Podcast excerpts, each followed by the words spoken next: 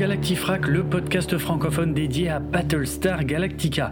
Bonjour à tous, je suis Draven et dans cet épisode Signa numéro 23, ce qui tombe bien pour débuter l'année 2023, on va analyser ensemble les derniers signes venus de la constellation Battlestar Galactica, à savoir les premières infos de la franchise pour l'année 2023, mais aussi quelques éléments parus à la fin de l'année 2022.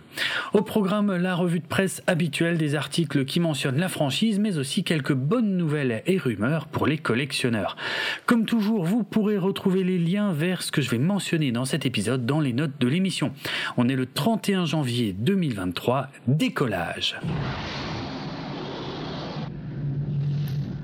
Le 11 décembre 2022, un fan nommé Peter Hirschberg a publié sur YouTube un fan film intitulé Battlestar Galactica Perseverance version 1 alors oui, même si je crois n'en avoir jamais parlé, il existe quelques fan-films de Battlestar Galactica dont certains sont visibles sur YouTube.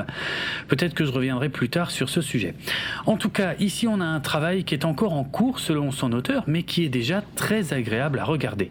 Il s'agit uniquement de vaisseaux spatiaux en images de synthèse sans le moindre scénario ni dialogue. Et surtout, il s'agit d'un hommage à la série originale de 1978. Donc ce sont les thèmes musicaux de Stu Phillips qui illustre ces 8 minutes de vidéos de vaisseaux spatiaux. Et le travail est impressionnant. Le Galactica lui-même ainsi que sa flotte ont été recréés, sans parler des Baystar Cylon, des Raiders Cylon et des chasseurs Viper qui arrivent ensuite. Ces 8 minutes sont bien trop courtes pour un fan de vaisseaux spatiaux comme moi et avec les lumières et la musique, on replonge pendant quelques instants dans l'ambiance de la série originale et ça fait très plaisir. Le 31 janvier 2023, le même Peter Hirschberg a publié un teaser de 48 secondes de la version 2.0 de son fan film. Donc on en reparlera sûrement très prochainement. Le 28 décembre, le célèbre site anglophone Collider publiait un article consacré aux pires fins de séries télé et on pouvait y retrouver Battlestar Galactica aux côtés de Game of Thrones, Dexter, How I Met Your Mother et autres True Blood ou Mon oncle Charlie. Dans cette même liste, on trouvait également la série Code Quantum des années 90, dont la fin n'était certes pas celle qu'on attendait, mais ça ne signifie pas pour autant que c'était une mauvaise fin.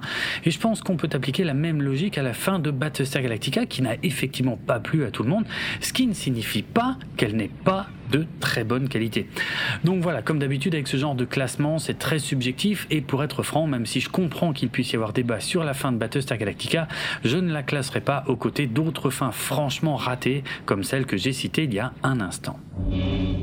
Le 29 décembre 2022, les comptes des réseaux sociaux officiels du futur jeu vidéo Battlestar Galactica Eternity ont publié un artwork promotionnel, c'est-à-dire un beau dessin qui n'est pas une image du jeu à proprement parler.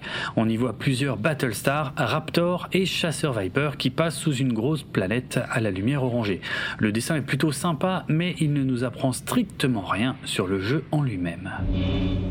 Le 30 décembre, le compte Twitter The Disc Father, qui est très suivi et plutôt bien renseigné en général, même s'il n'a rien d'officiel, annonçait que la saison 1 de la série réimaginée Battlestar Galactica allait ressortir en Blu-ray 4K UHD, a priori en 2023.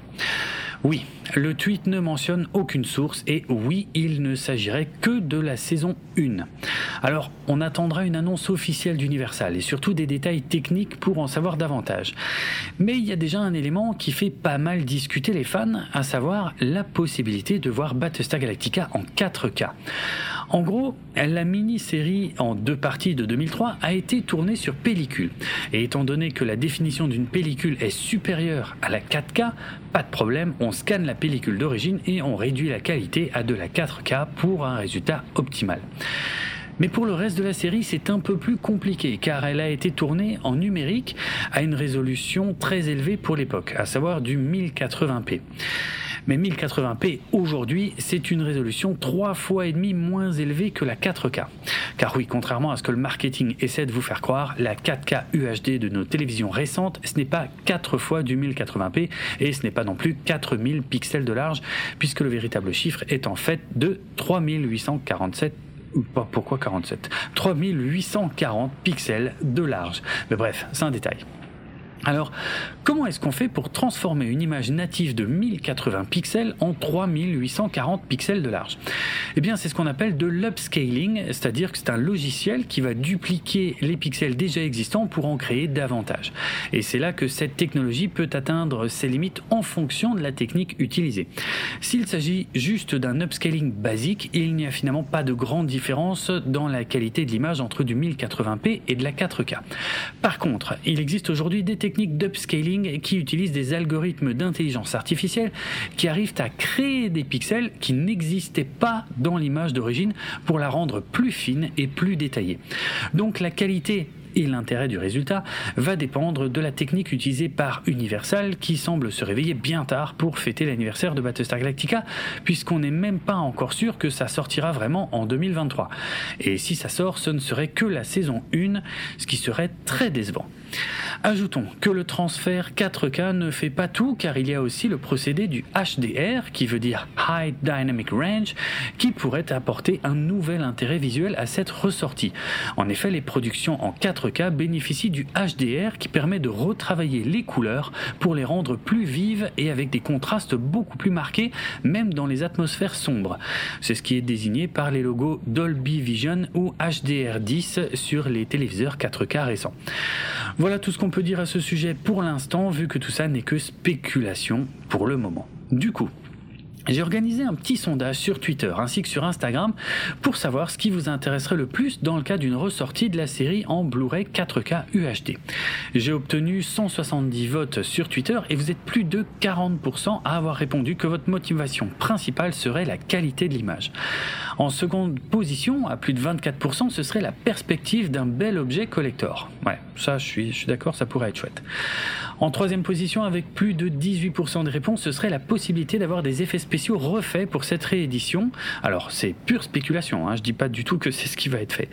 Et en dernière position, avec seulement 16,5% des réponses, ce serait la possibilité d'avoir de nouveaux bonus, sachant que c'est pour ça que j'ai voté. Oui, je vote à mes propres sondages. J'ai le droit, non? Bref, merci d'avoir participé.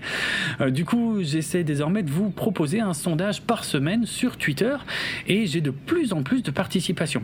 J'ai par exemple appris grâce à ces sondages que vous étiez environ deux tiers à regarder la série en VO plutôt qu'en VF, mais aussi que si vous vous étiez retrouvé dans la même position que Baltar dans la mini-série de 2003, vous seriez près de 73% à faire comme lui, c'est-à-dire à ne pas révéler votre implication dans la destruction des 12 colonies.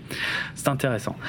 Enfin, j'ai aussi appris que vous étiez plus de 55% à n'avoir jamais vu la série originale de 1978, ce qui ne me surprend pas particulièrement même si ça me fait très plaisir que presque un tiers d'entre vous ait tout de même vu la série originale avant de voir le reboot des années 2000. Vraiment, ça me fait très plaisir d'être suivi par des fans originaux de la franchise. Voilà, n'hésitez pas à participer à ces sondages qui, même s'ils ne sont pas forcément représentatifs de tout le fandom de Battlestar Galactica, permettent d'initier des échanges vraiment sympas sur Twitter. Le 31 décembre 2022, le site anglophone Slash Film a publié non pas un mais deux articles faisant référence à Battlestar Galactica. Le premier était un classement des 14 meilleurs personnages du reboot de Battlestar Galactica. Ouh, si je bafouille sur Battlestar Galactica, ça ne va plus. Le premier était donc un classement des 14 meilleurs personnages du reboot de Battlestar Galactica, du pire au meilleur. Je ne m'étendrai pas trop sur cet exercice hautement subjectif qui contient d'ailleurs des spoilers si vous n'avez pas encore vu toute la série. Voulez voir comment se classe votre personnage favori, vous pouvez y jeter un œil. Le second article était consacré à l'acteur James Callis qui a interprété Gaius Baltar dans Battlestar Galactica, mais qu'on a également pu voir dans la saison 2 de la série Star Trek Picard en 2022. Je ne parlerai pas de son rôle dans Star Trek vu que c'est peut-être un spoiler pour ceux qui n'ont pas encore vu la série, mais l'article cite des passages d'une interview donnée par l'acteur en 2022 au site Inverse, et voici ce qu'il déclarait quand on l'interrogeait sur le comparatif entre Battlestar Galactica et Star Trek. Décidément, j'ai du mal à dire Galactica aujourd'hui. Alors, ouvrez les guillemets. Euh, Battlestar était exceptionnel. Il est possible d'en prendre des éléments et de les recréer, mais c'était unique en son genre. Quand j'étais gamin et que je regardais la série originale Star Trek, les personnes sur l'Enterprise étaient les gentils. Quand j'étais dans le Galactica, je n'étais pas nécessairement un des gentils. Il y a une zone grise en termes de moralité ici. Mais dans Star Trek, on dirait que cet univers est manifestement beaucoup plus avancé. Si nous nous rendons dans l'espace et qu'on porte tous les uniformes et qu'on papote dans d'autres langues, il va falloir qu'on s'entende bien les uns les autres. Fermez les guillemets. Voilà, je ne saurais pas forcément expliquer tout ce que signifie sa déclaration, mais je suis d'accord avec lui sur le fait que la grande nouveauté de Battlestar Galactica à partir de 2003 était que la frontière était beaucoup plus floue que d'habitude en ce qui concernait le manichéisme des personnages, et c'est l'une des plus grandes richesses de la série, qui est ainsi plus proche de la réalité. Le 1er janvier 2023, le plus grand journal quotidien suisse francophone, nommé Le Temps, publiait sur son site internet par le biais du journaliste Nicolas Dufour un article intitulé Battlestar Galactica, la série qu'il nous faut pour 2023. Waouh vous imaginez si les plus grands journaux quotidiens français sortaient ce genre d'article le jour de l'an Ce serait dingue. En tout cas, bravo aux Suisses francophones pour cette belle idée. Alors, quelle était l'intention derrière cet article? Eh bien, tout simplement de nous dire que beaucoup de préoccupations très actuelles, comme les contraintes de la démocratie, la raison d'État, la désinformation, la place du religieux, ou encore notre rapport aux intelligences artificielles, sont des sujets de société qui sont abordés dans Battlestar Galactica et qui nous montrent dans certains cas quelles sont les erreurs à ne pas commettre Eh bien, ça c'est du travail journalistique que j'apprécie énormément, car l'un des buts de la science-fiction est effectivement de nous mettre en garde sur de nombreux sujets, notamment lorsqu'on traverse des périodes de crise, et ce journaliste l'a bien compris. Merci à lui. Le 2 janvier, le site anglophone Collider consacrait un article à leur plagiat préféré de Star Wars. Le point de départ de l'article est le fait que Rebel Moon, la future saga de science-fiction de Zack Snyder qui sortira sur Netflix, était au départ un projet d'histoire destiné à Star Wars avant le rachat par Disney. Du coup, Collider se souvient qu'à partir de 1977, de nombreux films et séries avaient vu le jour en reprenant des éléments du succès de Star Wars qui venaient de secouer la planète. Dans leur liste, on trouve logiquement Battle Beyond the Stars, Flash Gordon, The Last Starfighter et bien évidemment la série originale Battlestar Galactica de 1978. Mais aussi des choix plus surprenants comme Star Chaser, un film d'animation dont je n'avais jamais entendu parler, Krull qui mélangeait science-fiction et fantasy, euh, oui, bon, bah, comme Star Wars en fait, ou encore Spaceballs de Mel Brooks, euh, qui est une parodie assumée et non un plagiat.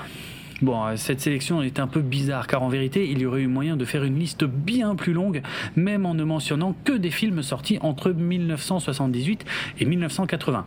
Mais bon, c'est Collider qui décide.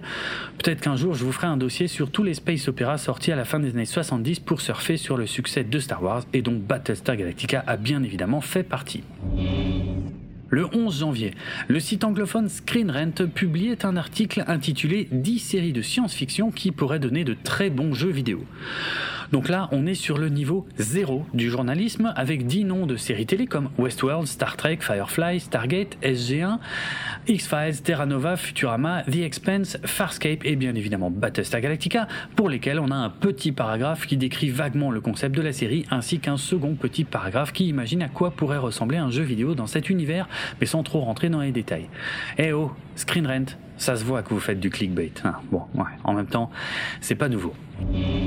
Le 5 janvier, le site anglophone Sky and Telescope, qui comme son nom l'indique est consacré à l'astronomie, a publié un article intitulé Why We Look Up Star Stuff, qu'on pourrait traduire par Pourquoi on regarde là-haut poussière d'étoiles. Les premiers mots de cet article citent la phrase qu'on pouvait entendre au début de chaque épisode de la série originale de 1978, Life Here began out there, qu'on pourrait plus ou moins traduire par la vie ici-bas a commencé là-haut.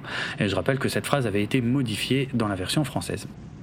Le reste de l'article n'a rien à voir avec Battlestar Galactica, mais en gros, son auteur Jennifer Willis nous raconte qu'elle a tendance à oublier que sa motivation première pour observer les étoiles est qu'en fait, nous sommes tous constitués de résidus lointains de poussière d'étoiles, comme le disait Carl Sagan.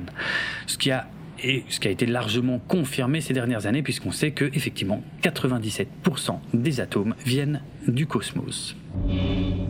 L'info qui suit n'a pas de lien direct avec Battlestar Galactica pour l'instant. Mais souvenez-vous, en 2022, la société Eagle Moss qui fabriquait et vendait des vaisseaux miniatures Battlestar Galactica a fait faillite et a fermé ses portes. En plus des nombreux modèles qu'on ne peut plus acheter directement chez Eagle Moss, mais qui sont encore disponibles chez de nombreux revendeurs, je vous avais parlé des fans de Star Trek qui s'étaient abonnés à une publication qui leur permettait de recevoir régulièrement des pièces pour assembler la maquette de l'Enterprise D de Star Trek, la nouvelle génération. Ces fans se sont retrouvés avec une maquette incomplète. Mais Ben Robinson, l'ancien directeur de collection de Eagle Moss, avait promis qu'il était en train de négocier avec d'autres sociétés pour que cette collection puisse reprendre. Eh bien, c'est chose faite, car le 12 janvier, Ben Robinson a annoncé sur Twitter que la maquette de l'Enterprise D avait été reprise prise par Planeta de Agostini, une société qui propose des abonnements du même genre. Les fans qui étaient abonnés à Eagle Moss ont la possibilité de reprendre la collection à partir de n'importe quel numéro en se rendant sur le site fanhome.com.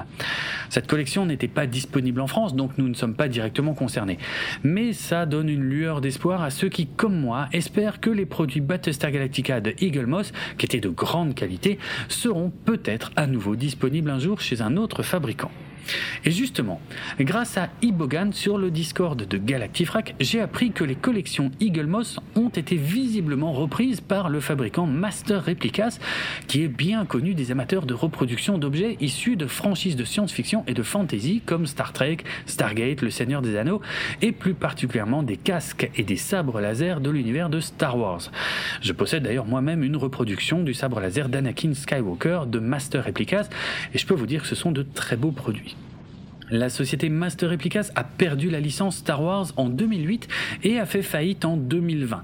Mais cela fait quelques mois qu'on entend dire que Master Replicas est en train de préparer son retour et ça semble se confirmer par le rachat des collections autrefois proposées par Eagle Moss. Voici la traduction de l'email envoyé par Master Replicas aux ex-clients de Eagle Moss et je remercie une nouvelle fois Ibogan pour m'avoir transmis ce texte sur le Discord de Galactifrac. Alors, ouvrez les guillemets. Information à propos de Eagle Moss Hero Collector. Nous vous écrivons car vous étiez un client de Eagle Moss ou Hero Collector. Cette société a fait faillite l'année dernière. Master Replicas a désormais pris le relais de beaucoup de leurs projets et rendra leurs produits et d'autres disponibles à la vente très prochainement. Nous allons également travailler avec d'autres partenaires pour vous offrir davantage d'objets de collection de science-fiction, de super-héros et de fantasy. La réglementation du RGPD signifie que pour pouvoir vous envoyer d'autres d'autres emails à ce sujet, vous allez devoir vous inscrire à une nouvelle mailing list. Fermez les guillemets. Donc vous pouvez en effet vous rendre sur le site masterreplicas.com qui ne propose pour l'instant rien d'autre qu'une inscription à leur mailing list pour être tenu informé de leur grand retour qui semble imminent. Vous avez sûrement noté que rien ne dit clairement pour l'instant que les produits Battlestar Galactica seront repris par Master Replicas. Mais on espère que ce sera le cas afin que les fans puissent s'offrir des vaisseaux miniatures pour les anniversaires à venir de la franchise. Le 12 janvier, le site officiel anglophone de la chaîne Sci-Fi, qui était le diffuseur original de Battlestar Galactica, a publié un article intitulé Six trahisons brutales dans le cinéma et les séries de science-fiction, des silons de Battlestar Galactica à Matrix. Alors, je ne vais pas détailler qui a trahi qui dans Dune, Star Trek Deep Space Nine, Star Wars épisode 3 ou encore Aliens, pour ne pas spoiler ceux qui n'ont pas vu toutes ces œuvres, mais c'est effectivement un angle intéressant pour un article. Le vendredi 13 janvier 2023, le célèbre site francophone Allociné a publié un article intitulé Les 10 séries de science-fiction qu'il faut avoir vues dans sa vie, avec Battlestar Galactica cité tout de suite en début d'article. Du coup, j'étais tellement heureux que j'ai pas été lire le reste. Non, c'est pas vrai. Il cite aussi la série originale Star Trek, la série originale de la quatrième dimension, Fringe, la série originale Code Quantum, Doctor Who, V, Person of Interest, la série originale Le Prisonnier ou encore Farscape. C'est effectivement une très belle sélection de classiques incontournables et il est bien dommage que la plupart de ces séries ne soient pas disponibles en SVOD pour qu'on puisse les revoir ou les découvrir facilement à l'heure actuelle. Le 15 janvier, le site anglophone Screen Rant, encore lui, qui n'est pas franchement réputé pour l'exactitude de ses scoops, a publié un autre article détaillant cette fois les identités et spécificités des 12 modèles de Cylon à l'apparence humaine de Battlestar Galactica. Donc je n'en dirai pas plus pour ne pas spoiler, mais ce coup-ci c'est un article rempli d'infos très intéressantes, à condition d'avoir déjà vu la série, bien évidemment. Même si je soupçonne le journaliste qui en est l'auteur d'avoir été consulté Battlestar Wiki et d'avoir juste recopié la plupart des infos. Bref, Screen Le 20 janvier, le blog Bruce Lee a publié un long article pour déclarer son amour au reboot de Battlestar Galactica, à l'exception de sa fin.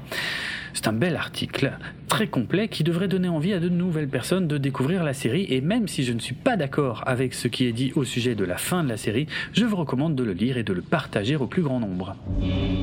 Le 21 janvier, le site anglophone Looper a publié un article consacré aux choses contestables qu'on ignore toujours après la fin de Battlestar Galactica à savoir des informations de diverses importances que les scénaristes n'ont pas toujours pris le temps d'expliquer. Alors, je ne vais pas toutes les mentionner car certaines comportent des spoilers, mais parmi ces questions, dont certaines sont effectivement légitimes, on peut dire qu'on se demande toujours comment fonctionne exactement le système PRL du Galactica, ou comment la flotte se procure de la nourriture, ou pourquoi les papiers ont les coins coupés, ou encore comment se fait-il qu'on ait le droit de fumer à bord du Galactica, sans parler de quelques, de quelques questions restées ouvertes à la toute fin de la saison 4. Un article intéressant mais un peu facile vu que ce sont des questions assez courantes et pour lesquelles on sait depuis longtemps qu'on n'obtiendra jamais les réponses. Dans la soirée du lundi 23 janvier, j'ai été invité pour participer à un live YouTube de la chaîne du Mediavore, que je remercie infiniment pour ça. Nous avons discuté pendant deux heures de Battlestar Galactica, mais aussi de quelques autres de nos franchises préférées lors d'un très bel échange entre fans de science-fiction. Je sais que vous êtes quelques-uns à avoir rejoint mon podcast depuis ce live, et je vous en remercie. La vidéo est bien évidemment dispo en replay sur la chaîne YouTube du Mediavore, et je remercie encore Sébastien pour son invitation et pour cette discussion passionnante sur la série qui contient d'ailleurs quelques spoilers, donc faites attention si vous n'avez pas encore regardé Battlestar Galactica. Le 26 janvier, le podcast Le Dîner de Techos, qui donne la parole aux spécialistes de la tech pour leur permettre de parler de leur passion autre que la tech, a reçu Magali Milberg, qui est développeuse, formatrice, conférencière et activiste. Et cette dernière a choisi de parler pendant une heure de la série Battlestar Galactica qu'elle adore tout particulièrement. Je vous recommande donc l'écoute de ce podcast, même si nous sommes déjà un public de convaincus, pour savoir ce qui a séduit Magali dans la série.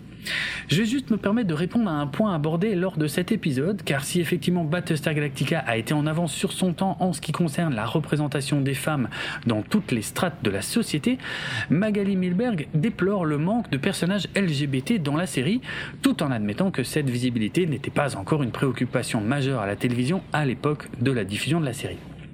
Alors, ce que dit Magali Milberg est vrai, et faux à la fois.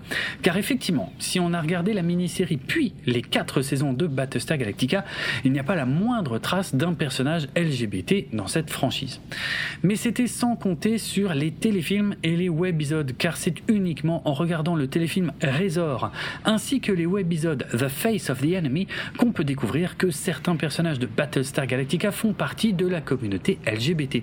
Et je ne parle pas de personnages qui n'apparaissent que dans ces productions, non non, je parle de personnages récurrents de la série que vous connaissez très bien pour certains d'entre eux et qui font effectivement partie de la communauté LGBT. Alors, je ne vais pas dire de qui il s'agit car je vous laisse le plaisir de découvrir ce téléfilm Razor et ses webisodes The Face of the Enemy, même si j'ai conscience que les webisodes euh, The Face of the Enemy sont très difficiles à trouver vu qu'ils n'apparaissent sur aucun coffret Blu-ray ou DVD en dehors du Japon. Donc voilà, il y a bien des personnages LGBT dans Battlestar Galactica. Et comme c'était probablement encore un peu compliqué de les faire apparaître clairement dans la série au début des années 2000, les scénaristes ont visiblement contourné le problème en abordant cette visibilité dans les productions un peu moins soumises au contrôle des déciseurs de la chaîne, à savoir les téléfilms et les webisodes.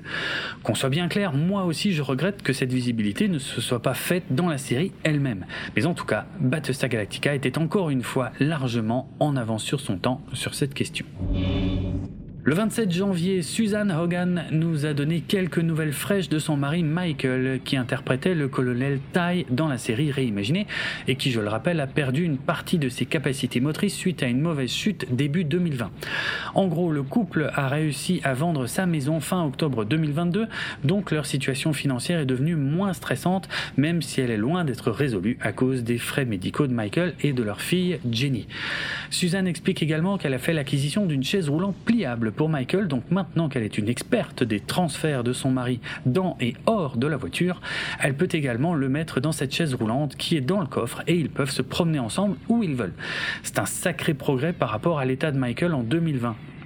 Elle a également fait faire une sorte d'attelle de jambes personnalisée pour Michael afin que son équilibre soit mieux distribué lorsqu'il se tient debout. Enfin, elle explique qu'un de leurs amis a commencé à faire un documentaire sur la vie de Michael Hogan avec de nombreuses anecdotes sur son parcours et toutes les productions dans lesquelles il a joué. Elle nous en dira plus dans le futur sur ce projet qui vient à peine de débuter. Le 30 janvier, la chaîne YouTube anglophone du site People a publié une vidéo de 42 minutes qui revient sur la réunion du casting de Battlestar Galactica qui avait eu lieu en 2017 à Austin, au Texas, à l'ATX Television Festival. On peut y voir des interviews des interprètes de la série ainsi que des extraits du panel qui s'était déroulé lors de ce festival. C'est très intéressant, notamment pour avoir la vision des actrices et acteurs ainsi que de Ronald D. Moore des années après la fin de la série. Les fans de Star Wars le savent peut-être déjà, mais en 2023, la grande convention officielle Star Wars Celebration se tiendra en Europe, à Londres pour être précis. Et le 30 janvier 2023, le compte Twitter de l'événement a annoncé que l'actrice Katie Sackhoff serait présente sur place. L'interprète de Starbuck dans Battlestar Galactica est effectivement également connue désormais pour son rôle de Bo-Katan Kryze dans la série The Mandalorian, même si en vérité elle prêtait déjà sa voix à ce personnage dans la série animée The Clone Wars depuis 2012. Donc voilà, si vous voulez rencontrer Starbuck, vous aurez votre chance à Londres en avril 2023.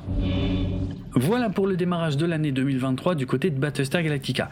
Bon, c'est surtout de la revue de presse, mais il y a visiblement des choses qui vont bouger du côté des Blu-ray 4K et peut-être même du côté des vaisseaux miniatures. Donc déjà ça, c'est pas rien. Je vais continuer de surveiller les infos concernant le futur jeu vidéo bourré de NFT qui ne fait rêver personne, et bien entendu, je ne sais plus si je dois rire ou pleurer concernant le manque de news sur les projets de nouvelles séries télé ou de films pour le cinéma, mais ça j'en ai déjà largement parlé dans l'épisode Signa précédent. Je précise au passage qu'un festival de science-fiction va se tenir en France entre le 1er et le 15 février 2023. Ça s'appelle le festival des Mycéliades. Ça va se dérouler dans plus d'une cinquantaine de villes en France en partenariat avec des cinémas et des médiathèques. Dans les cinémas, il y aura des projections de films de science-fiction. Le thème de cette année, c'est l'espace. Et dans les médiathèques, il y aura plein de choses euh, selon là où vous vivez, euh, des expositions, des concerts des débats euh, et peut-être même d'autres choses. En ce qui me concerne, je serai impliqué dans le festival des Mycéliades pour la ville d'Épinal. Il y aura euh, plusieurs projections de films à Épinal. Il y aura euh, deux projections du film 2001 l'Odyssée de l'espace, chef-d'œuvre parmi les chefs-d'œuvre, deux projections de Starship Troopers qui en un sens est aussi un chef-d'œuvre dans son genre et deux projections du film Ad Astra de James Gray et j'aurai l'honneur de euh, procéder à l'introduction de ces séances pour euh, raconter bien des anecdotes sur les films en question, euh, les remettre dans leur contexte, voilà, vous raconter diverses choses pour vous permettre de eh bien d'apprécier encore plus ces films que vous aurez la chance de vous redécouvrir, de redécouvrir sur grand écran dans le cadre donc du festival des Mycéliades. Voilà, n'hésitez pas à checker le site internet des Mycéliades pour connaître le programme près de chez vous. Le podcast Galactifrac fait partie du label Podchose et il est disponible sur PodCloud ainsi que sur Apple Podcast, Deezer, Amazon et de nombreuses applications iOS et Android. Sans oublier YouTube. Par contre, nous ne sommes malheureusement plus sur Spotify dont nous avons été bannis. Retrouvez les notes de l'émission sur galactifrac.lepodcast.fr et suivez-nous sur Twitter, Facebook et Instagram pour du contenu supplémentaire en lien avec cet épisode. Vous pouvez également venir discuter avec d'autres auditeurs et moi-même sur le serveur Discord de l'émission. Si vous voulez me retrouver sur Twitter, mon pseudo c'est Draven et ça s'écrit D-R-A-V-E-N-A-R-D-R-O-K. N'oubliez pas que si vous avez apprécié cet épisode, le meilleur moyen de le montrer et de nous récompenser et de le partager au plus grand nombre via les réseaux sociaux. On se retrouve bientôt pour un nouvel épisode Analytica avec Karine. Ciao